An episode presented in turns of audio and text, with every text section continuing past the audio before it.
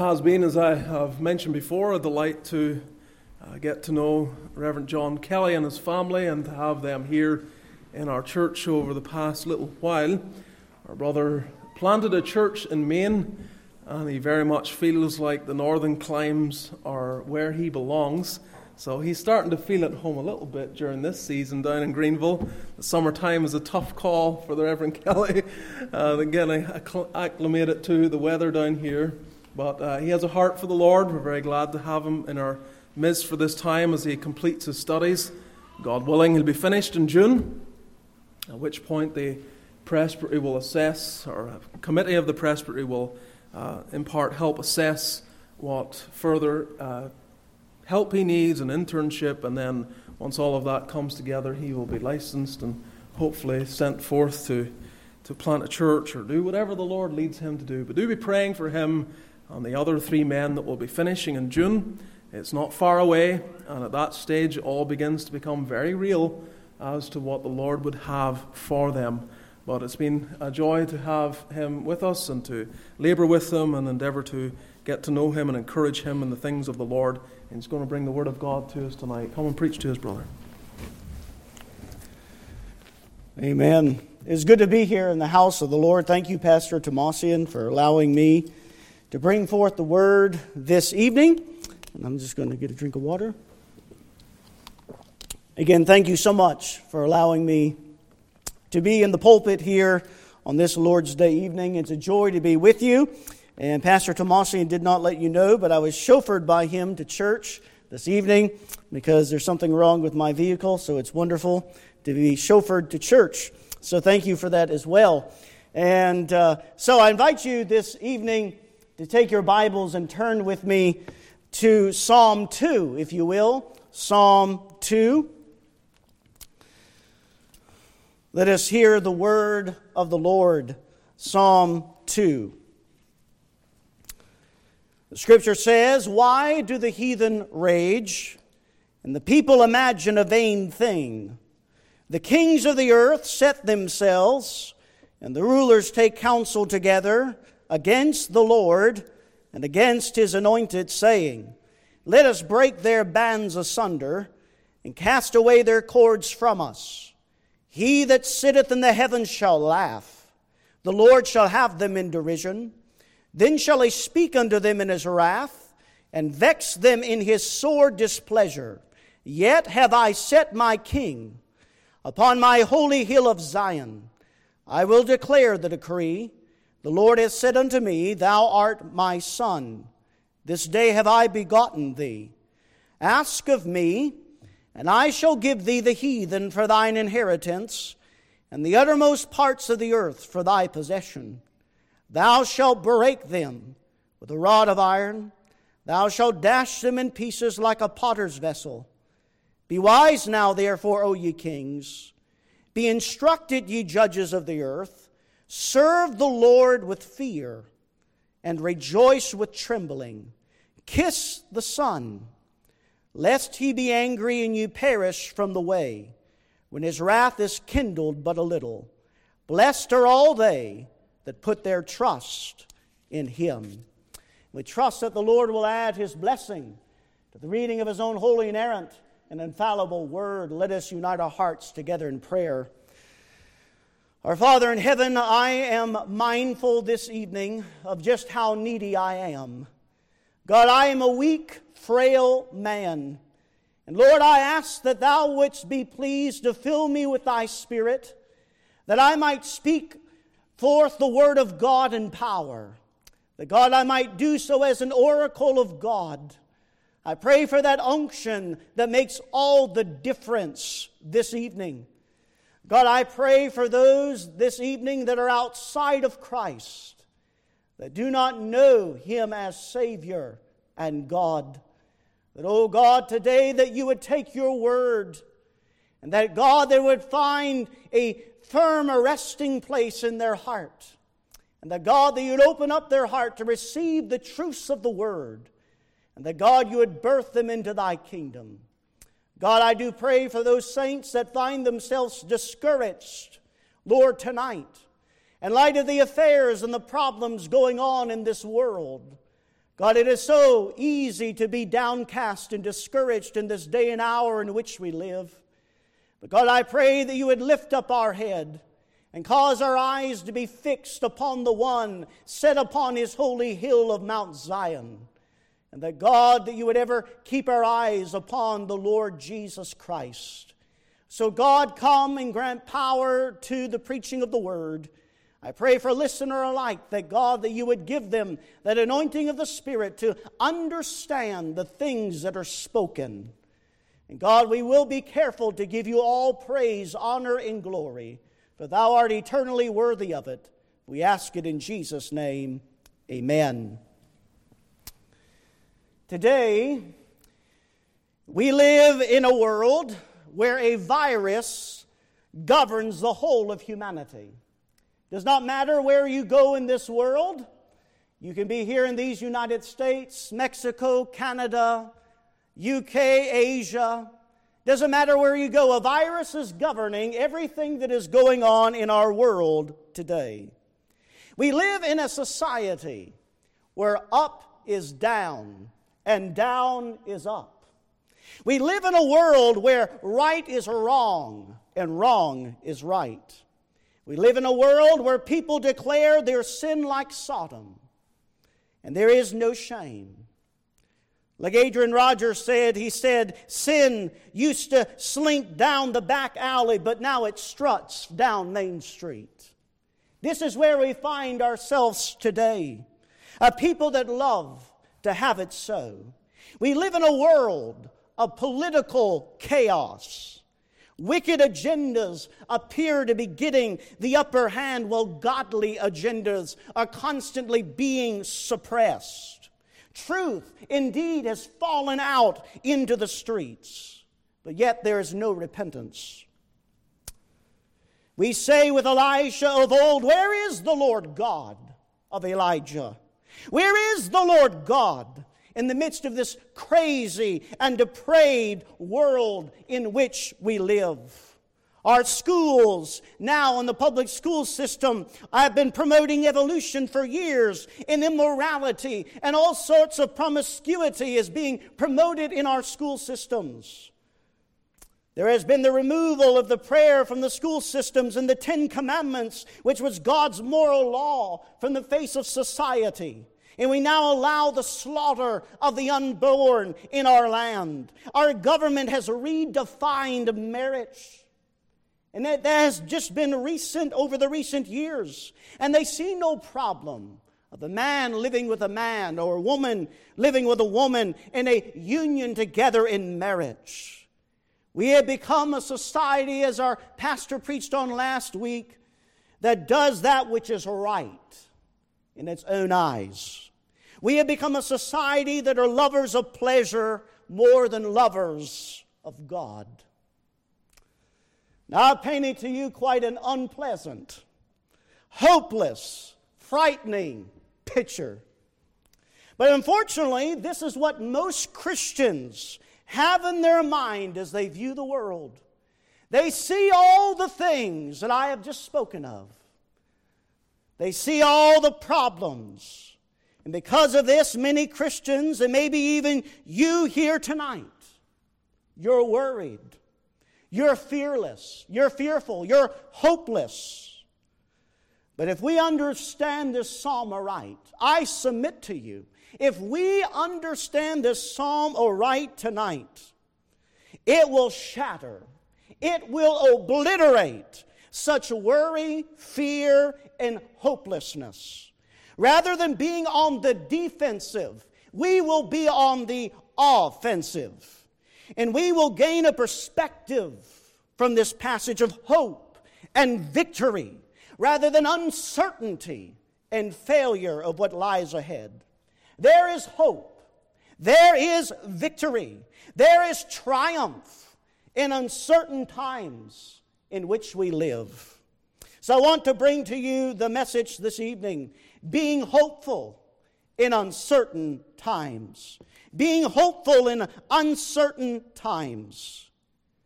Now, as I said, we do live in strange, in uncertain times, and I dare not make light of it. We are living in a crazy world. The psalmist makes this very clear in the very opening verses. We see this in verse 1 through 3. First, see with me in verses 1 through 3 that there is this world's hostility. Why do the heathen rage? The people imagine a vain thing. The kings of the earth set themselves. And the rulers take counsel together against the Lord and against his anointed, saying, Let us break their bands asunder and cast away their cords from us. We read that there is an hostility in this world, but this hostility has an object. It is not aimed at something inanimate. This hostility that the heathen is raging, the people imagining the vain things, the kings setting themselves, it is all against the Lord. And it is against his anointed.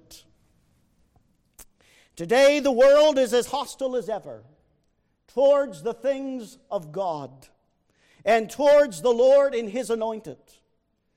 And in turn, because they are against the Lord and against his anointed, they are against those that are followers of the Lord and His anointed one.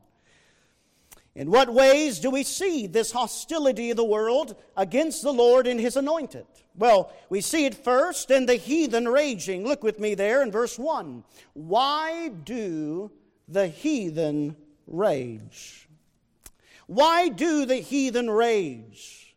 Now it's interesting, this word rage here is only found this one place in the entirety of the Old Testament. And the word carries with it an idea of being in tumult or being in a commotion. Others have translated it, why are the heathen in an uproar? The nations are seen as being in a violent commotion, in a violent convulsion, as it were, against the Lord and against his anointed. These nations, in their fit of rage and excitement, are seeking to secure something or prevent something. They're seeking to secure their own rebellion and their own autonomy against God. And they're seeking to prevent any knowledge of God entering into the minds of men. It's as if they are coming against the Lord as a mob.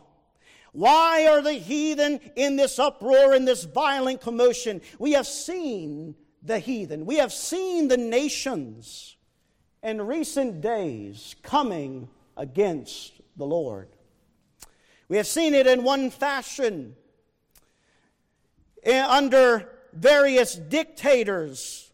We have seen it in totalitarianism. The Encyclopedia Britannica uh, defines it this way it is a form of government that theoretically permits no individual freedom and seeks to subordinate all aspects of individual life to the authority of the state. Mussolini, the leader of Italy, that was the fascist dictator, described it as this all within the state, none outside the state, and none against the state. And by the beginning of World War II, totalitarian had become synonymous with absolute and oppressive single party government. And these governments, as you look at them across the world, were atheistic. They shook their fist at the face of God the communist country of Russia with Joseph Stalin shook their fist in the face of God. Modern day China, their atheistic totalitarian government, shake their fist in the face of God, and so does the dictator in North Korea. These governments have removed God entirely, virtually from the fabric and fiber of their nation. Not only have they removed God, but many of these governments persecute and execute those who worship the Lord and His anointed. This is the way that we find some nations raging against the Lord.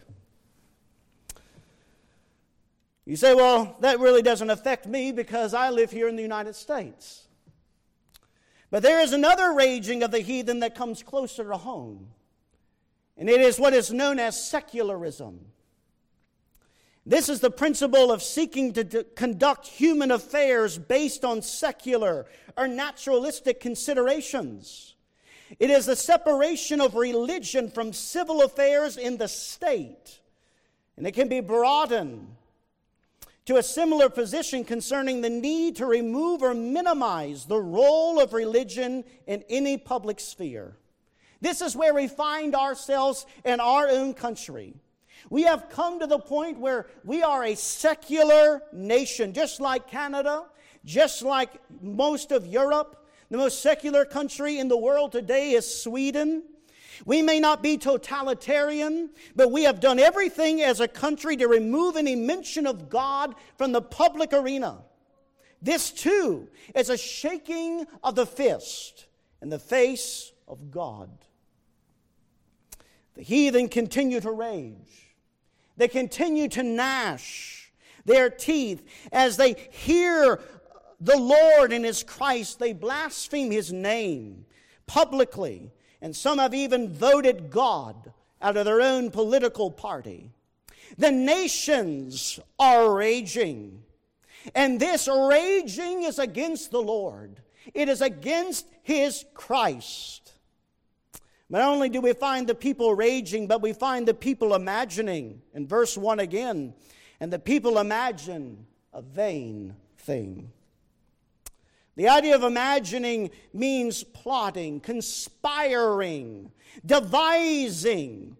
It is the same Hebrew word that is actually used in verse 2 of chapter 1. Psalm 1 in verse 2 says this But his delight is in the law of the Lord, and in his law doth he meditate.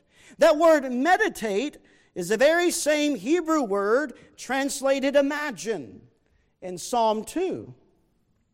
So, the wicked and the ungodly are directing, they're meditating, they're directing their vain imagining, they're plotting against the Lord and His anointed. And these attacks against our Lord and His Christ, these are not haphazard, but they are premeditated conspirings against the Lord.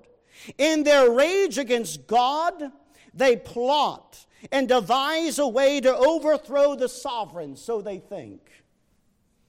The attacks that come against God, that come against our Lord, are not accidents, but are a demonstration of human depravity. The agenda to remove any semblance of God from our society is satanic. The conspirings against the Lord and His Christ have an origin, and that origin is found in the pit. There is the conspirings, there is the attacking, the plotting, the attack on the home. There is an attack on traditional marriage. There is an attack on human sexuality. There is an attack on morality. There is an attack on public worship. There is an attack on the person and work of Christ. There is an attack on the inspiration of the Scripture. And these attacks are against God's created order. Another way to shake their fist at God Men want to remove any idea of God from their society. Not only do we find these nations raging, the people plotting, seeking to overthrow the sovereignty of God, but we find the kings resisting. In verse 2, the kings of the earth set themselves, and the rulers take counsel against the Lord and against his anointed. The idea of setting themselves is they're taking their stand. They are raging. They're plotting. They want to overthrow God, as it were. And now they're taking their stand. They're taking counsel. The Hebrew word carries the idea of fixing oneself. And it carries the idea of being unmoved. It is as if they are digging in their heels and they're stand against the Lord. And they're trying to overthrow his sovereign might. We see this, we see a comparison with the righteous man in Psalm 1 and verse 3. He shall be like a tree planted by the rivers of water that bringeth forth his fruit in his season. The leaf also shall not wither, and whatsoever he doeth shall prosper. But the wicked, these wicked kings are planted not by streams of living water, but these wicked kings are planted, they have dug in their heels, and they are planted by polluted streams. And they continue further in their rebellion and their ungodliness. So, in their stand against the Lord, they say, Let us break their bands asunder. Let us break their bands asunder and cast away their cords from us. This is rebellion. This is a rejection of the sovereignty of God. They are seeking to cast off all restraint, to remove the bridle, as it were. The wicked say that they will cast off the yoke of God and his Christ. And it is a rejection of the lordship of Christ. They say, like those in Luke 19 14, but the citizens hated him and sent a message after him, saying, We will not have this man to rule over us. That is the mindset of the world. They do not want Christ to rule over their life. They want to be autonomous. They want to make their own decisions. No one's going to tell me what I can or cannot do. Mankind today is part of the raging of the nations. They are part of those that plot against the Lord, and they too have dug in their heels against the Lord, and they agree with the poet. The poet who said so many years ago, It matters not how straight the gate, how charged with punishments the scroll. I am the master of my fate. I am the captain of my soul. I will make the decisions for what I will do, and no one will determine my destiny but myself. They have sought to break the bands of God asunder. Nations and the people and the kings, they look so high. They look so mighty now. And it appears that many, to many, that they are winning. Preacher, you just don't understand. The wicked are advancing. Don't you see all the craziness that you talked about? It's advancing all over the place. I have every reason this evening to worry. I have every reason to fret. I have every, every reason to be hopeless, as it were. But the schemes of man are advancing, and the cause of God seems to be failing, and we say, Where is God? Has the will and plan of God really been thwarted by man? Not in the slightest. I want you to consider with me, secondly, heaven's sovereignty. We have considered we have considered the world's hostility, but now heaven's sovereignty in verses 4 through 9. In verse 4, he that sitteth in the heavens shall laugh. You must understand that the world's hostility cannot overthrow heaven's sovereignty. In spite of man's attacks against God, the heavens do rule. Psalm 24 1 The earth is the Lord's, and the fullness thereof. Daniel 4:35 No one can stay his hand and say to him, What doest thou? The Lord right now looks over the balcony of heaven and he sees the raging. He sees the imaginations. He sees the resisting of man. And as he sees that, it is no thwart to him. It is no threat to him. There is no panic in heaven right now about what is going on on planet Earth. God is perfectly aware. And as the Lord looks, and what you and I are so concerned about. You know what the Lord does? The Lord sits in the heavens. The scripture verse says that he laughs. That he sitteth in the heavens and he laughs as man plots and attempts to overthrow God's sovereign might. God laughs. Now, why does he laugh? Because the kings of the earth are no match for the King of heaven. Uh, the, the, the, the, little speck on planet Earth is trying to overthrow the one who spoke it into existence. The kings have forgotten that it is he that sitteth upon the circle of the earth, and the inhabitants thereof are as grasshoppers. The nations are but a drop in the bucket to him, Isaiah 40 and verse 15.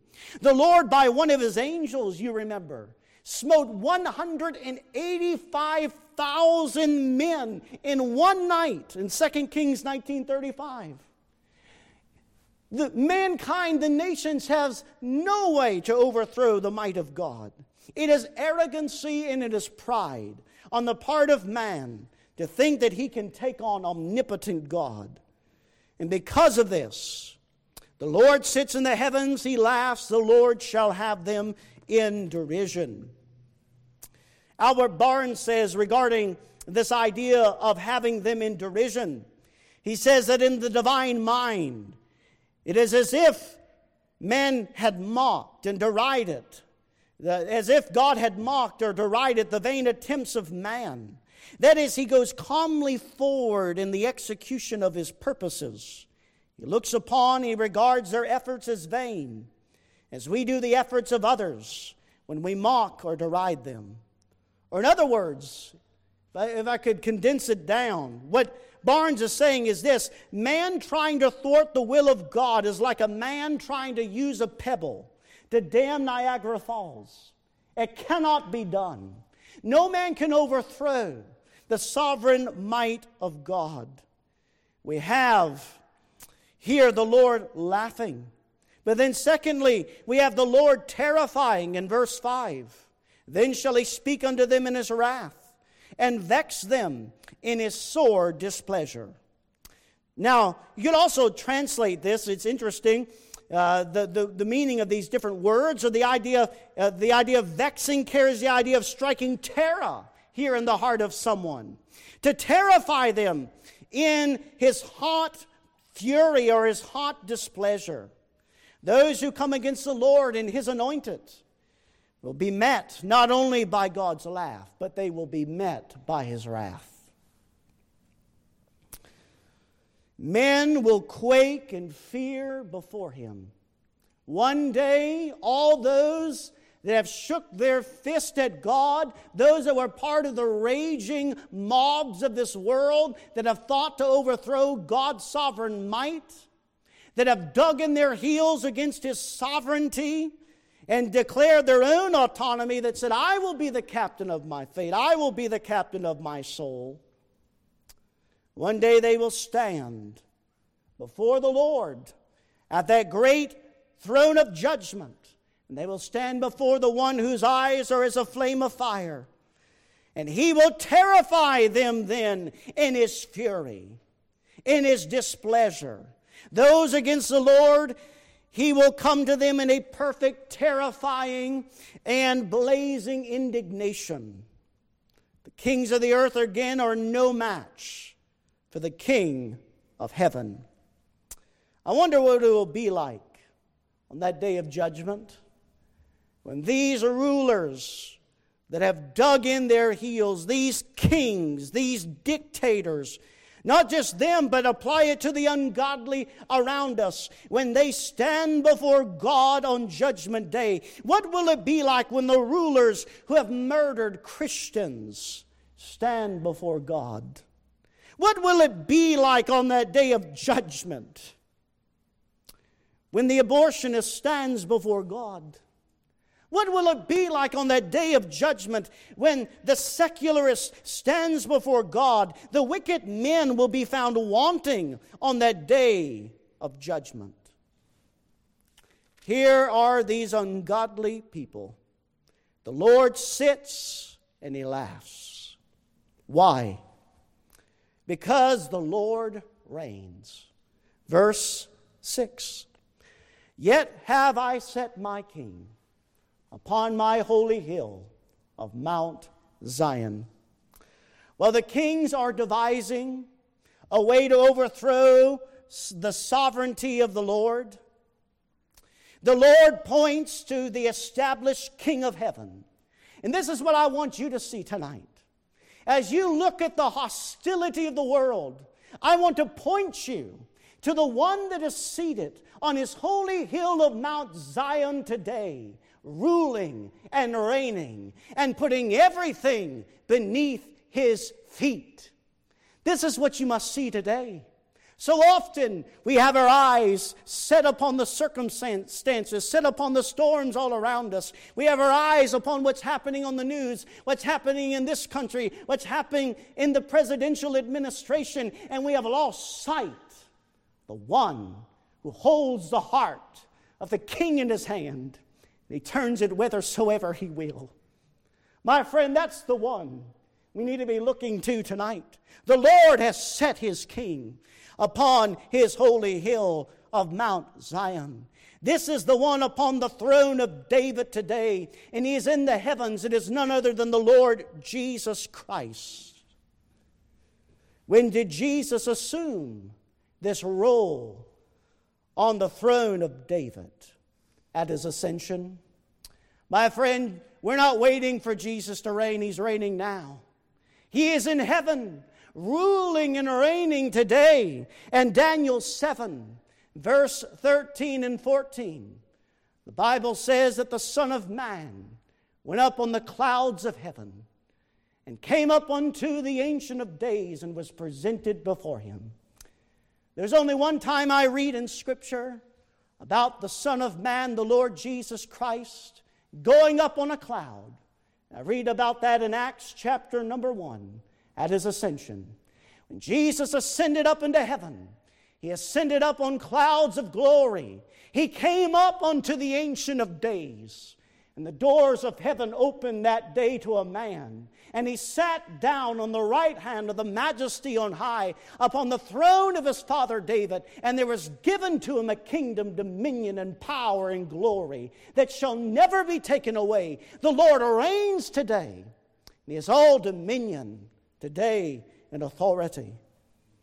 Peter in Acts 2, that great Pentecostal sermon, he said in Acts 2, in verse 29 through 36, he said that David spoke before as a prophet.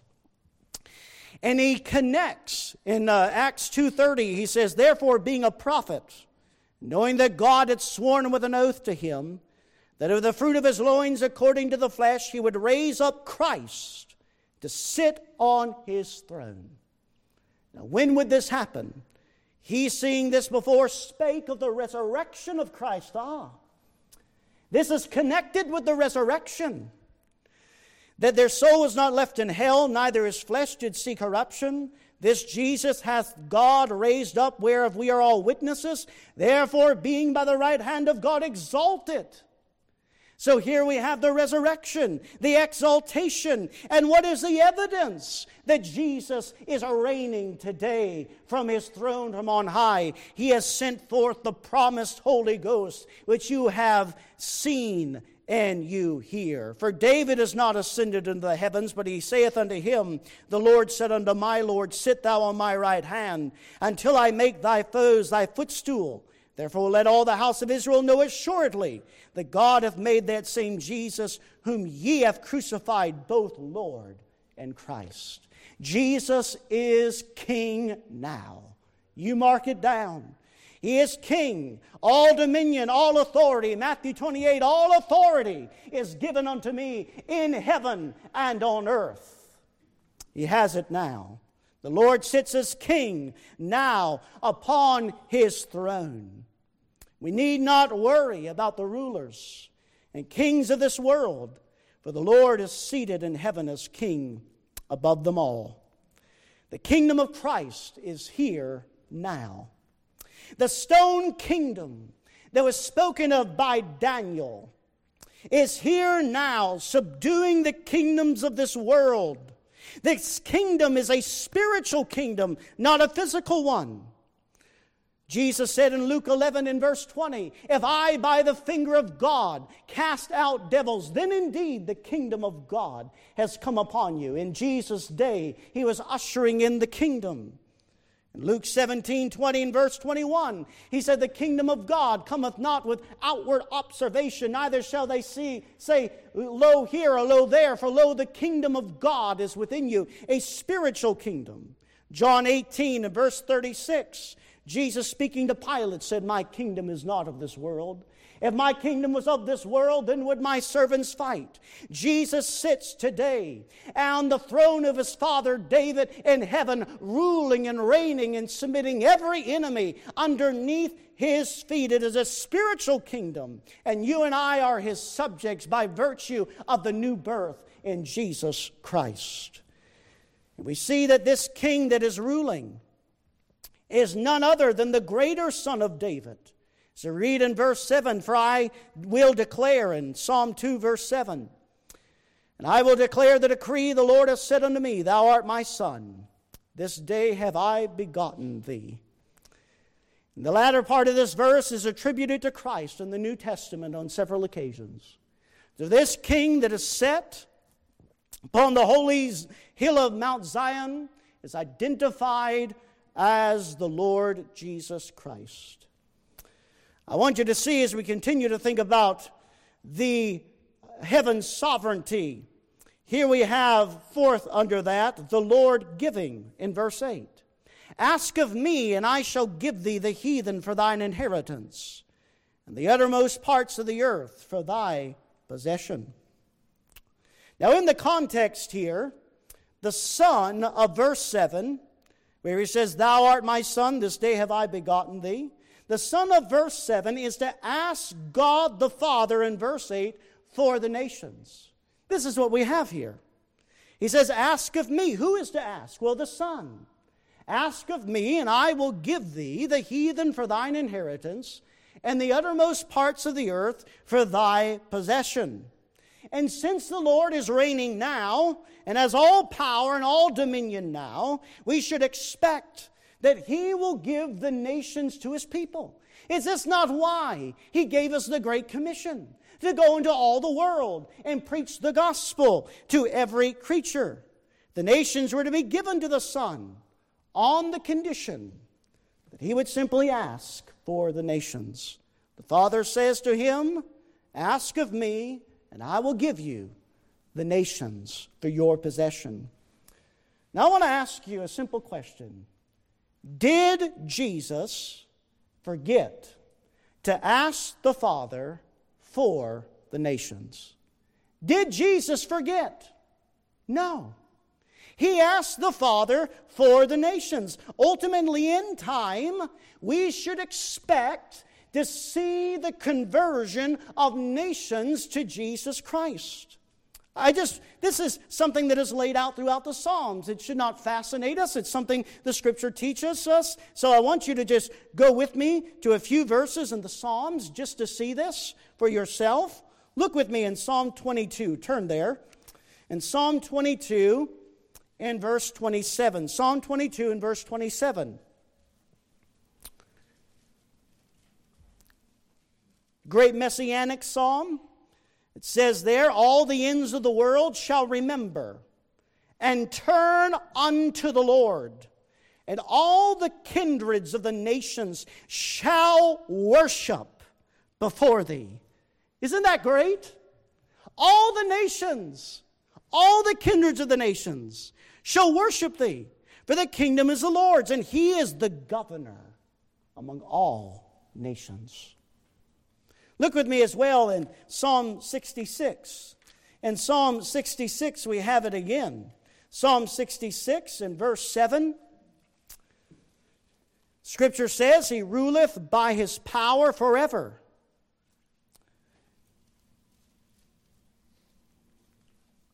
I'm sorry, Psalm 66, verse 4. All the earth shall worship thee and shall sing unto thee. They shall sing to thy name. Selah. Think about that. Isn't that a marvelous statement? Here he says, All the earth shall worship thee. Look with me as well in the next psalm, Psalm 67, verse 7. God shall bless us, and all the ends of the earth shall fear him. Psalm 72, verse 8. He shall have dominion also from sea to sea, and from the river unto the ends of the earth. Verse 11. Yea, all kings. Remember those ones we were talking about? They were shaking their fist at God, those that were having vain imaginations, those that were digging in their heels against God, here he says, all kings shall fall down before him, all nations shall serve him. In Psalm 86 and verse 9, all nations whom thou hast made shall come and worship before thee, O Lord. Shall glorify thy name. All nations. Do you think the Son forgot to ask for the nations? No, all nations. The Bible tells us in the book of the Revelation that there will be people saved from every nation, tongue, tribe, from all over the face of the earth. The Bible makes that very clear. Malachi 1 in verse 11 says that from the rising of the sun even to the going down of the same, my name shall be great among the heathen, saith the Lord. And in every place incense shall be offered unto my name. My name shall be great among the nations, saith the Lord. So, slowly over time, we should expect the gospel to permeate the whole world. This is what Jesus spoke of in Matthew 13 a little leaven getting into the dough. The gospel the gospel of the kingdom is like a little leaven, but eventually it permeates the entirety of the world. It's like a mustard seed that is planted in the ground. Oh, the church was so small, was it not? In the days of the apostles and prior to Pentecost, there were just a few there gathered in the upper room, but on the day of Pentecost, 3,000 were converted, and we see things happening all over the world. The church grew. It was like a mustard seed planted into the ground. It grew up and became a tree, and now the birds come and they find a rest in its branches. What a glorious picture of the gospel. This is not something that is done rapidly or brought about by some apocalyptic event. This should stir great vigor and zeal in our hearts for evangelism. My friend, when I read these verses in the Psalms, but all nations, kings bowing down. This is an encouragement to me that things will not remain the way they are forever. That there is a day coming when all will submit to the lordship of Jesus Christ. I'm not saying that every person will be saved. Don't misunderstand me. I'm not claiming to be a universalist.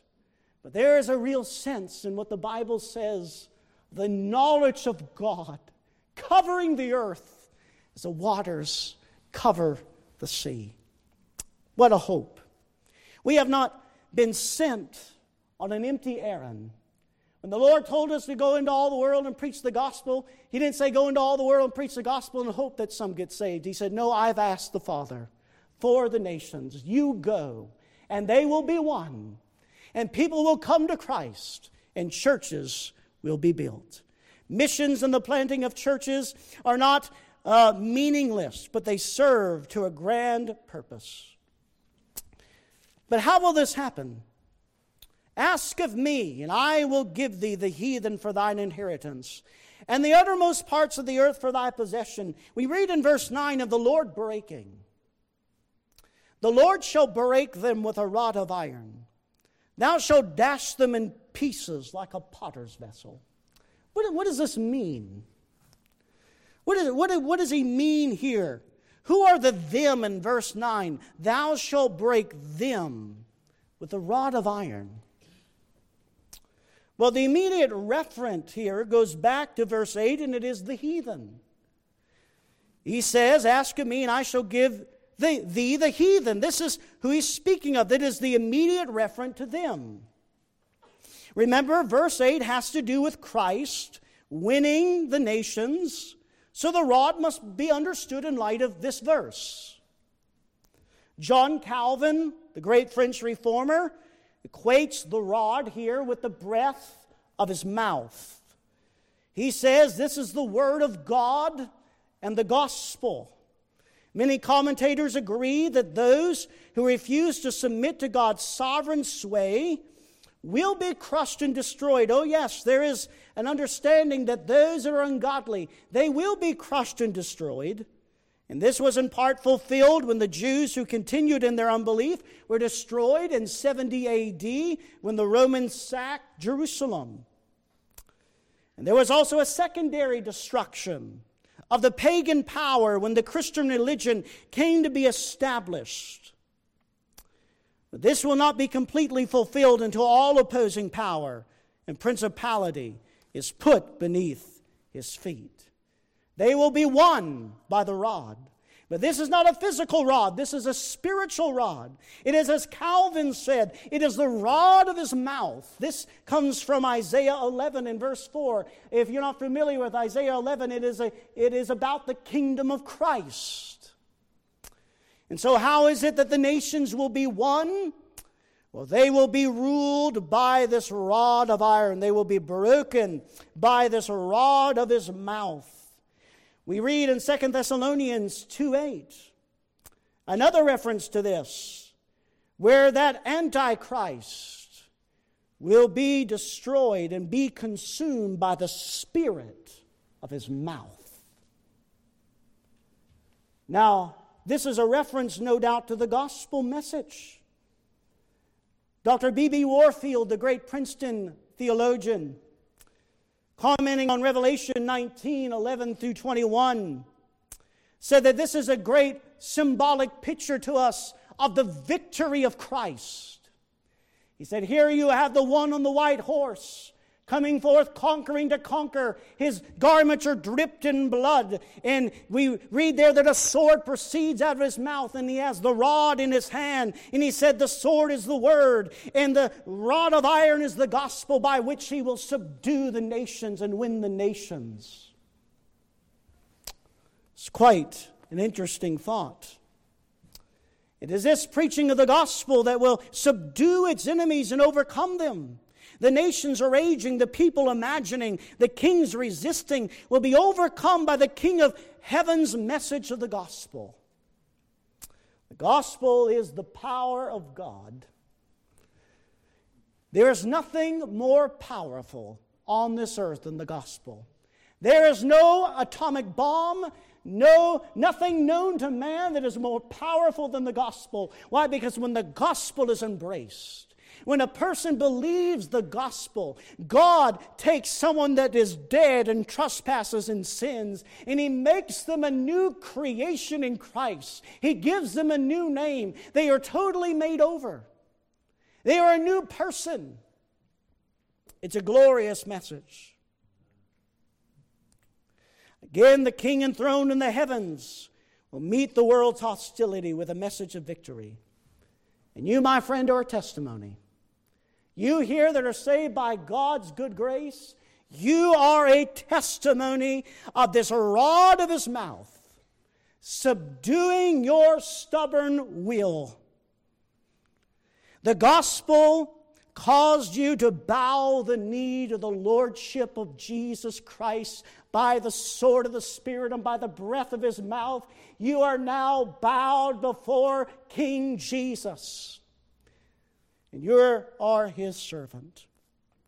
Eventually, as this message takes a root in the world, as we have read about and as we read about in the Psalms, and as Malachi said in Malachi 1:11 that this message will be from the rising of the sun to the going down of the same. There is not a place where God will not be known, and a place where God will not be worshipped. In every place, incense will be offered unto Him, prayer sent up to Him. My friend, this is not a reality now, but the Bible says it will be. And we should pray to that end that God would glorify His name and that God would gain the nations, as He has said here in His Word. As this gospel takes root, it will usher in a golden age in which men will beat their swords into plowshares and their spears into pruning hooks, and nation will not take up sword against nation, neither will they learn war anymore. Isaiah 2. In Isaiah 2, it says, In the last days, the Lord will establish a mountain. He will establish a mountain. My friend, we are living in the last days. Do you understand that? Since the days of Christ, we have been living in the last days. And the Bible says that God is going to establish a mountain that is above all others. Jesus said, You are a city set upon a hill. Let your light so shine before men. We are that mountain. And God says that this mountain will be elevated and it will cause all the nations, he said, to flow up unto it.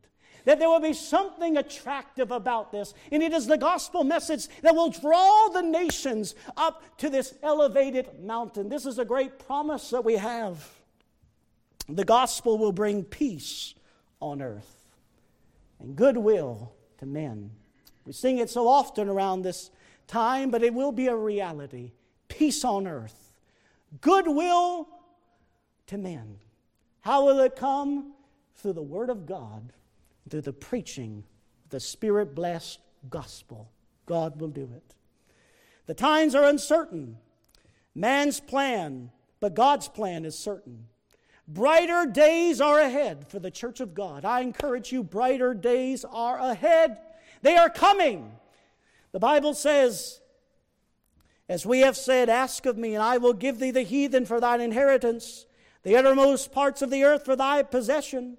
Adoniram Judson, the great Baptist missionary of yesteryear, said, The future is as bright as the promises of God. I believe that today just as much as he believed it then. But I feel and I fear that there are many that cannot say that this evening. Because they are focused on all the problems. They're not focused upon the King. My friend, when your eyes are focused upon Him, you can say with Judson that the future is as bright as the promises of God. You need to stop looking at the rulers on earth and start looking to the one seated upon his holy hill of Mount Zion. The last thing we want to consider is what is found in verse 10 through 12 man's responsibility. We have the world's hostility, but the world's hostility is met with heaven's sovereignty. But then we now come to man's responsibility. Verse 10 through 12. Now that we know of heaven's sovereignty, we must call hostile men to responsibility. It is not enough to know of heaven's sovereignty. It's not enough. We must press this sovereign rule into the public sphere. People must know that Jesus is Lord. This, this one whom you have crucified is both Lord and Christ. It is not God's desire that governments are simply secular or totalitarian or Muslim. They too must be under the authority of Christ. There are three spheres of government there is the family, there is the church, and there is the state. And every single one of them must be underneath the authority of Christ. I agree with Abraham Kuyper. There is not a square inch of planet Earth where the Lord does not cry, Mine. Everything is His. He has orders from heaven, and we have orders from heaven to call rulers into obedience to the Word of God in salvation. We must not be silent in the face of wicked rulers, rather, call them to repentance. Is this not what Paul did when he was there before Agrippa? Almost thou persuadest me to be a Christian. And sometimes I think to myself as I read through the book of Acts, that Paul kept on appealing because he wanted to speak to those in positions of authority and call them to faith and repentance. Why? Because all those, not just those people that are not in government, but even those in positions of government, all men, we are to call them to bow the knee to King Jesus. We must not be silent. These rulers are to be held accountable. This psalm ends here in verse 10 through 12 with five imperatives, five commands. He says in verse 10 Be wise. Be wise. Now, therefore, O ye kings, be wise. In light of everything that he has said, be wise. These kings best take heed. In light of the judgment that will issue forth from the Messiah, these kings do well to lay down their arms of resistance. And if you are here today and you are like these kings that have dug in their heels and you are resisting God. Oh, you might be in a church service, but in your heart, there is this resistance that I want nothing about God. Be wise. Be wise. There is a judgment day coming. And if you continue on the broad way, you will end in hell. You need to heed the voice of Christ today. Kings need to come to terms of peace with the King of Kings. Today, our leaders, today, maybe even you, here in the pew, that are outside of Christ, need to come to terms of peace with this King. You know what the good news is? He has extended to you today terms of peace. He has extended to you terms of peace, but they are His terms of peace. There is only one way to the Father, and it is through Christ. He will not accept any other way, for anyone that tries, tries to go up any other way is a thief and a robber. If you turn from your sin Embrace the gospel, surrender to Him. There is mercy and grace. What He wants you today to do is to put up the white flag of surrender to the Lordship of Christ, to submit to Him, to say that He will be Lord of my life. No longer will I be captain of my fate, but there is only one hope in life and death, is that I belong to Christ. That is the only hope that we have. And if you die in your sin, if you die not accepting his terms of peace, right now you can settle out of court with Christ, but if you do not do so, on the day of judgment, the verdict will be final. There will be no court of appeals on that day. Be wise be instructed. Be instructed now. Be instructed, ye judges of the earth. This is calling the kings to submission again to the Lord and his anointed. He's tell, calling them to be exhorted. He's warning them, essentially emphasizing the same thing that he has already done and being wise. He tells them to serve the Lord with fear in verse 11. You know what this is? It's a call to rulers and it is a call to you, if you are outside of Christ, to turn from your idols. Serve the Lord, not the creature, not the creation, not money, not idols, but serve Jehovah. Serve Him with fear. And we are to call those in positions of authority within our state and within our country. We are to call them to serve in the fear of the Lord, for their office has been ordained of God. The king is actually to promote God's purpose of establishing a kingdom under Christ. We read in Isaiah 49 and verse 23 that the kings are to be nursing fathers to the church. Our confession of faith, Westminster Confession of Faith, chapter 23, section 3, says that the civil magistrates may not assume to themselves the administration of the word and sacraments, or the power, the keys of the kingdom of heaven, or in the least interfere in the matters of faith. Yet, yet, as nursing fathers, it is the duty of the civil magistrate to protect the church of our common Lord thou giving the preference to any denomination of Christians above the rest, in such a manner that all ecclesiastical persons, whatever, such shall enjoy the full, free, and unquestioned liberty of discharging every part of their sacred functions without violence or danger. We are to call our people in positions of authority to submit to the king and to serve him aright. Then he calls them to rejoice with trembling. Verse 11 rejoice with trembling. The idea is that the kings and we should welcome the purposes, as Barnes said, welcome the purposes of Jehovah and exult in his reign. but that it should be done with a suitable apprehension of His majesty and power, with a reverence which becomes a public acknowledgement of God. My friend, as we come and we worship the Lord, the Lord calls us to worship Him, rejoice in Him with trembling, with a suitable apprehension of who He is, of His majesty, of His glory, of His power, with a reverence that becomes the public acknowledgement of God. This is why when we come here tonight, there, this is not an entertainment show. We do not have up here fog machines, colored lights, and lasers, and a drama team, and a rock band. But what we have is a singing of psalms and hymns and spiritual songs. We have the worship that becomes a thrice holy God. We have preaching that seeks to make much of Christ and make much of his blood.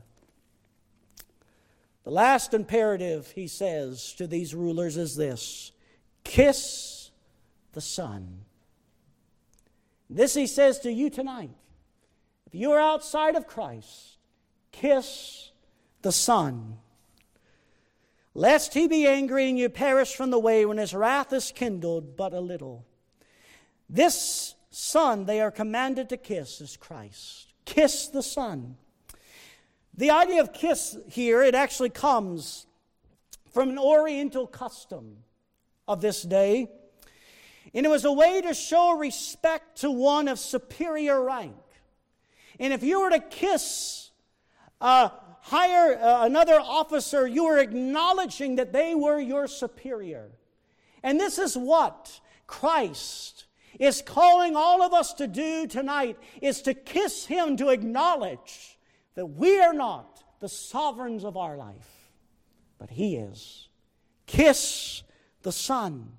No ruler or you yourself is the master of your fate or captain of your soul. Hear the command of the gospel today and bow the knee of Jesus and crown him Lord of all. And by doing this, the kings of the earth are acknowledging heaven's sovereignty. And this was a way of showing allegiance to a king. We find this several times in Scripture that you would kiss one of higher rank. And if they failed to show allegiance to the Son, they would ultimately perish. Here he says, Kiss the Son, lest he be angry and you perish from the way. And if you too fail to give allegiance to the Son, you will perish. The kings who did homage to the Son would be blessed. The kings are presented with life and death. And today is presented to you life and death. Just as we read in the book of Moses, today is presented to you life and death. Choose life that you might live. And I submit to you today choose a life, kiss the Son, or you will perish in the way. I beg you, choose a life that you might live. So, in conclusion, we have seen the world's hostility. We have seen heaven's sovereignty. We have seen man's responsibility. We are living in uncertain times. We are living in days where we just don't understand what's going on, but we need not be worried. We need not be fearful. We need not be hopeless. The Lord has set his king upon his holy hill of Mount Zion. The Lord Jesus is seated and reigning today. Earth's kings have no ability to overthrow heaven's king. Our king is victorious. He will win. Our king is submitting rebels of the gospel to his cause. Most quoted verse in the entirety of the New Testament is Psalm 110 and verse 1 that says, Sit thou at my right hand. God speaking to the Son, Sit at my right hand until I make thine enemies thy footstool. This verse is quoted or alluded to 23 times in the New Testament. My memory serves me right. The next verse it is referred to the most is only seven times in the New Testament. This is very important to God. The idea of the current reigning King of heaven subduing every enemy underneath his feet. Our King will gain the nations, subdue rebels, and rebellious kings by the power of the gospel. We have no reason to be defeated when we are on the winning side.